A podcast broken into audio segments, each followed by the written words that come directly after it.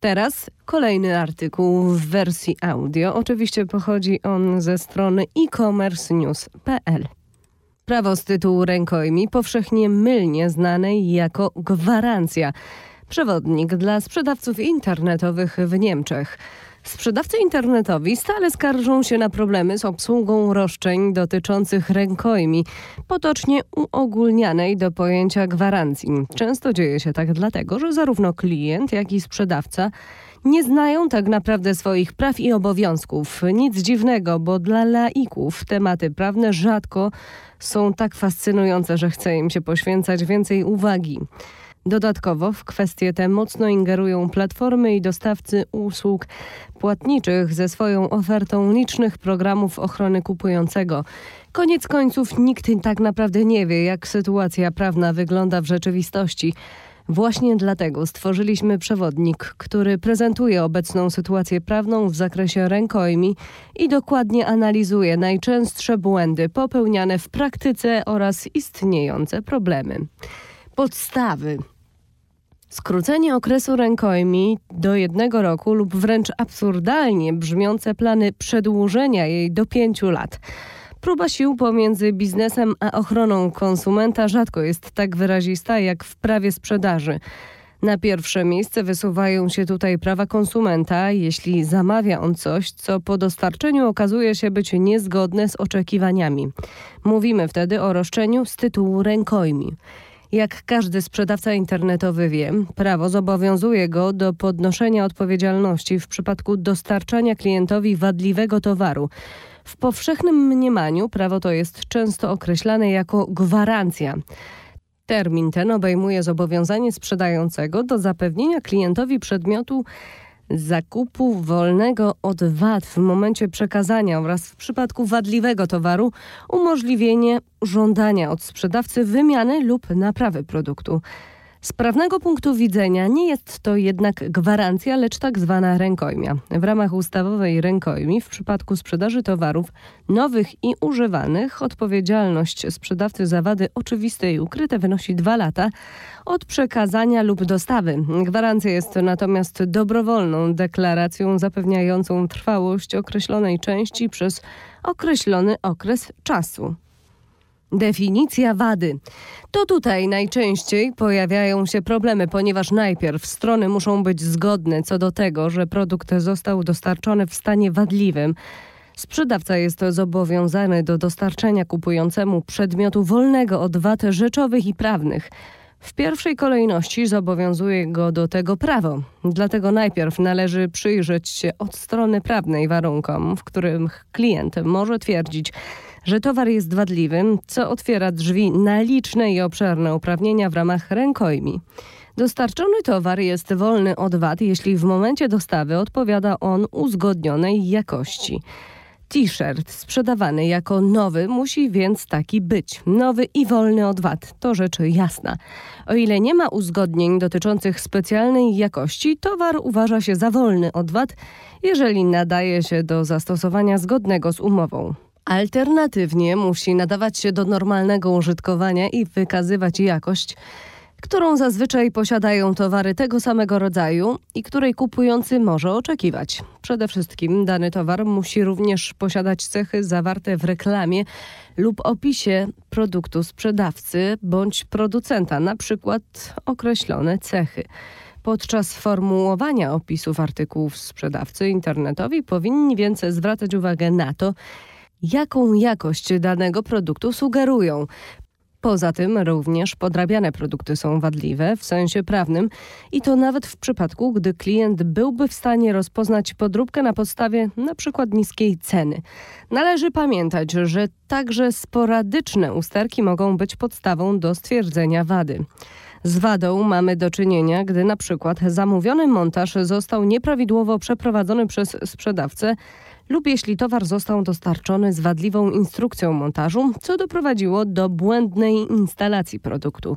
Wada występuje również w przypadku, gdy sprzedawca dostarcza inny produkt lub dostarcza go w zbyt małej liczbie.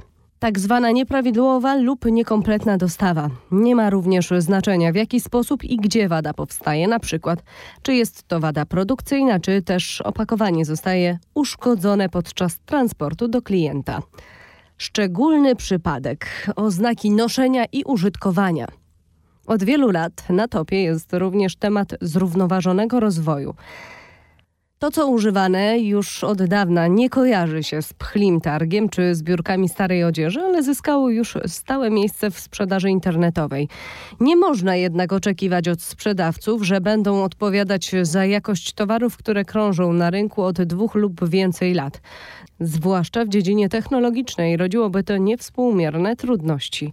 Jeśli sprzedawca oferuje również używane towary, istnieje możliwość ograniczenia rękojmi w czasie. Jednak od wyroku TSUE z dnia 13 lipca 2017 roku nie jest to już tak proste ze względu na skrócenie okresu rękojmi do jednego roku. W tym celu Wymagane jest dokładne sformułowanie informujące, że sprzedawca odpowiada tylko za te wady, które wystąpią w okresie krótszym niż dwa lata od dostawy przedmiotu z dolną granicą jednego roku. W przypadku przedmiotów używanych lub innych artykułów, które nie są już w stanie nieskazitelnym, na przykład przedmioty drugiego gatunku, musi istnieć wyjątek od tej reguły. Oczywiście sprzedawca nie ponosi odpowiedzialności za wady, które zostały wyraźnie wskazane przed zawarciem umowy, ani za naturalne zużycie produktu. Z naturalnym zużyciem mamy do czynienia, gdy wada jest spowodowana normalnym zużywaniem i starzeniem się produktu, na przykład wyciek oleju w starym pojeździe. To właśnie w tej kwestii często dochodzi do spięcia między konsumentami a sprzedawcami, ponieważ rozgraniczenie powodu powstania wady nie jest tutaj jasne i każdy przypadek musi być rozpatrywany indywidualnie. W przypadku trudności z rozróżnieniem między oznakami zużycia a wadą, zasadniczo to kupujący musi udowodnić, że chodzi o wadę.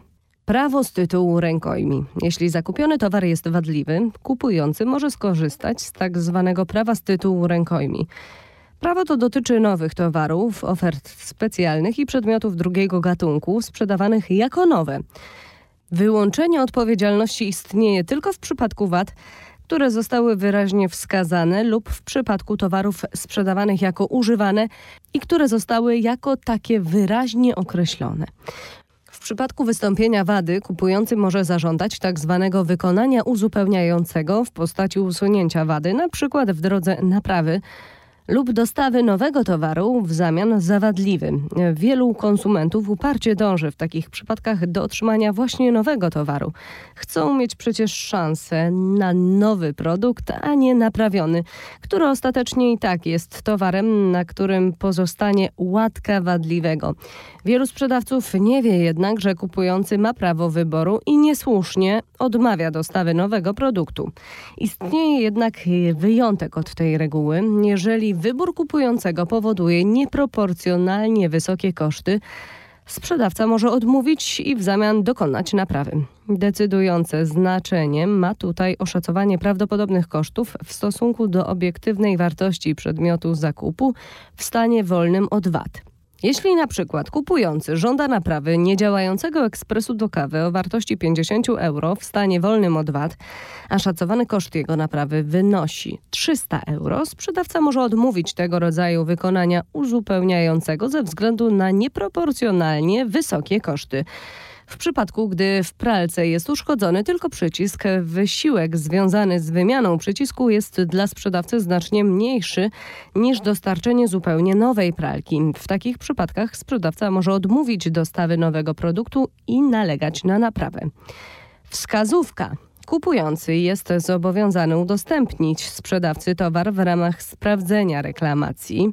Jeżeli chodzi o dochodzenie praw z tytułu rękojmi, w tym kontekście nie ma dalszych przeszkód, takich jak dysponowanie oryginalnym opakowaniem sprzedażowym. Osoba do kontaktu.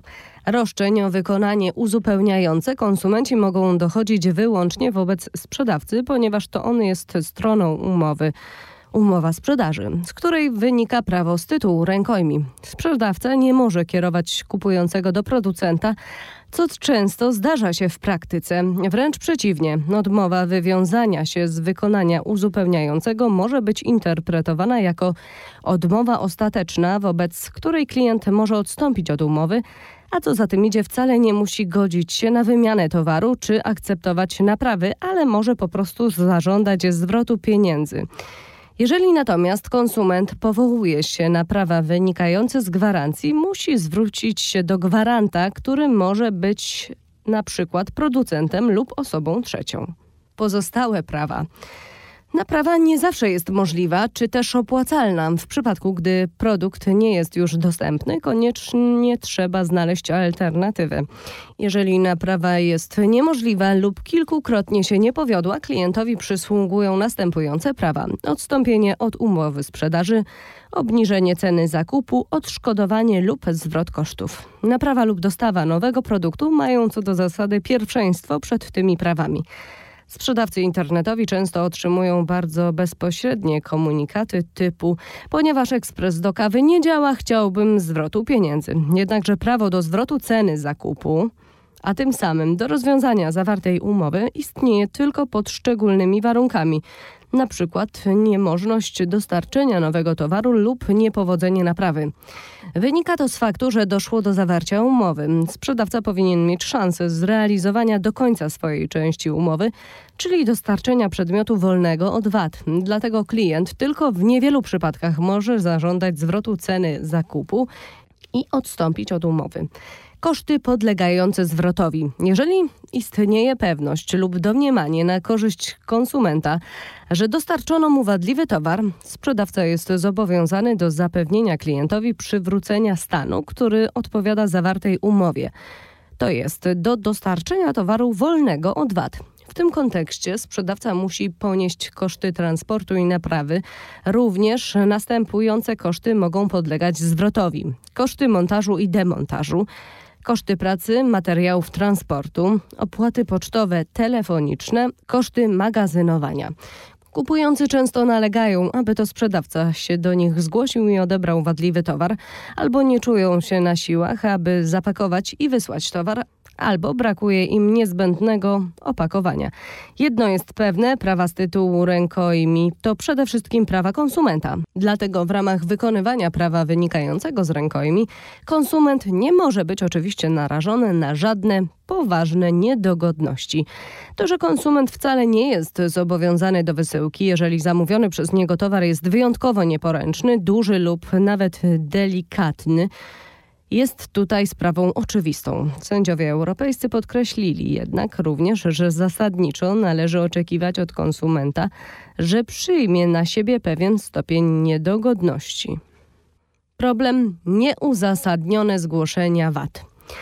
Nierzadko zdarza się, że klienci nie czytają dokładnie instrukcji obsługi lub podejrzewają usterkę z innych powodów. Frustracja ze strony sprzedawcy jest wtedy szczególnie duża, ponieważ zostają poniesione koszty wysyłki i sprawdzenia wady, a z drugiej strony prawdopodobnie rozzłoszczonego i zażenowanego klienta i tak trzeba przekonać do odebrania produktu. Dlatego często otrzymujemy też pytania o sposób postępowania w przypadkach, gdy zgłoszona wada okazuje się być nieuzasadniona. Jeśli kupujący zgłosi wadę, mimo że wady nie ma, może zostać pociągnięty do odpowiedzialności za powstałe szkody. Dochodzenie roszczenia odszkodowawczego jest jednak możliwe pod warunkiem, że klient rozpozna lub w wyniku umyślnego zaniedbania nie rozpozna, że towar nie jest wadliwy, w związku z czym odpowiedzialność za zgłoszenie reklamacji leży po jego stronie. Kupujący nie musi przy tym posiadać żadnej specjalistycznej wiedzy jaką dysponuje na przykład sprzedawca. W przypadku niepewności kupujący może więc dochodzić praw z tytułu wady bez obawy o odszkodowanie. Przykład? Kupujący przymocowuje telewizor do ściany i przy okazji go uszkadza. Nie ma tu roszczenia z tytułu rękojmi, ponieważ za uszkodzony towar odpowiada klient. Jeżeli po sprawdzeniu wady nie ma możliwości potwierdzenia wady rzeczowej i towar zostanie odesłany, koszty z tym związane ponosi kupujący. Niemniej jednak sprzedawca jest zobowiązany do odesłania towaru. Kto i co musi udowodnić? Powszechnie panujące opinie są różne. Od klient to najpierw musi udowodnić, bo konsumenci mają przecież dwa lata rękojmi. W rzeczywistości prawo opiera się na następującej zasadzie. To kupujący jest stroną, która po odbiorze zakupionej rzeczy musi zgłosić wykrytą wadę i udowodnić, że w momencie dostawy towar był już wadliwy. Nie dotyczy to jednak sytuacji, gdy kupuje konsument. Jeżeli konsument kupuje od przedsiębiorcy, obowiązuje następujący wyjątek. W przypadku, gdy wada wystąpi w ciągu pierwszych sześciu miesięcy po dostarczeniu towaru, przyjmuje się, że istniała już w momencie przejścia ryzyka. Konsument nie ma jednak obowiązku sprawdzania towaru i zgłaszania wad natychmiast po jego otrzymaniu. Zjawisko to istnieje tylko w sektorze B2B. Wśród sprzedawców jest to częsty powód frustracji, ponieważ istnieje możliwość, że terminy zgłoszeń w ich łańcuchu dostaw do tego czasu już upłyną. Po upływie tych sześciu miesięcy sprawa wcale nie wygląda lepiej, nawet gdy ciężar dowodu został przeniesiony na konsumenta. Mimo tego konsument musi przedstawić sprzedawcy obszerne i wiarygodne dowody na istnienie wady, np. zdjęcia. Nie można jednak oczekiwać od niego, że zaangażuje rzeczoznawcę lub eksperta w celu dostarczenia kompletnych dowodów. Byłoby to dość nieracjonalne. Dygresja. Sprzedaż zagraniczna.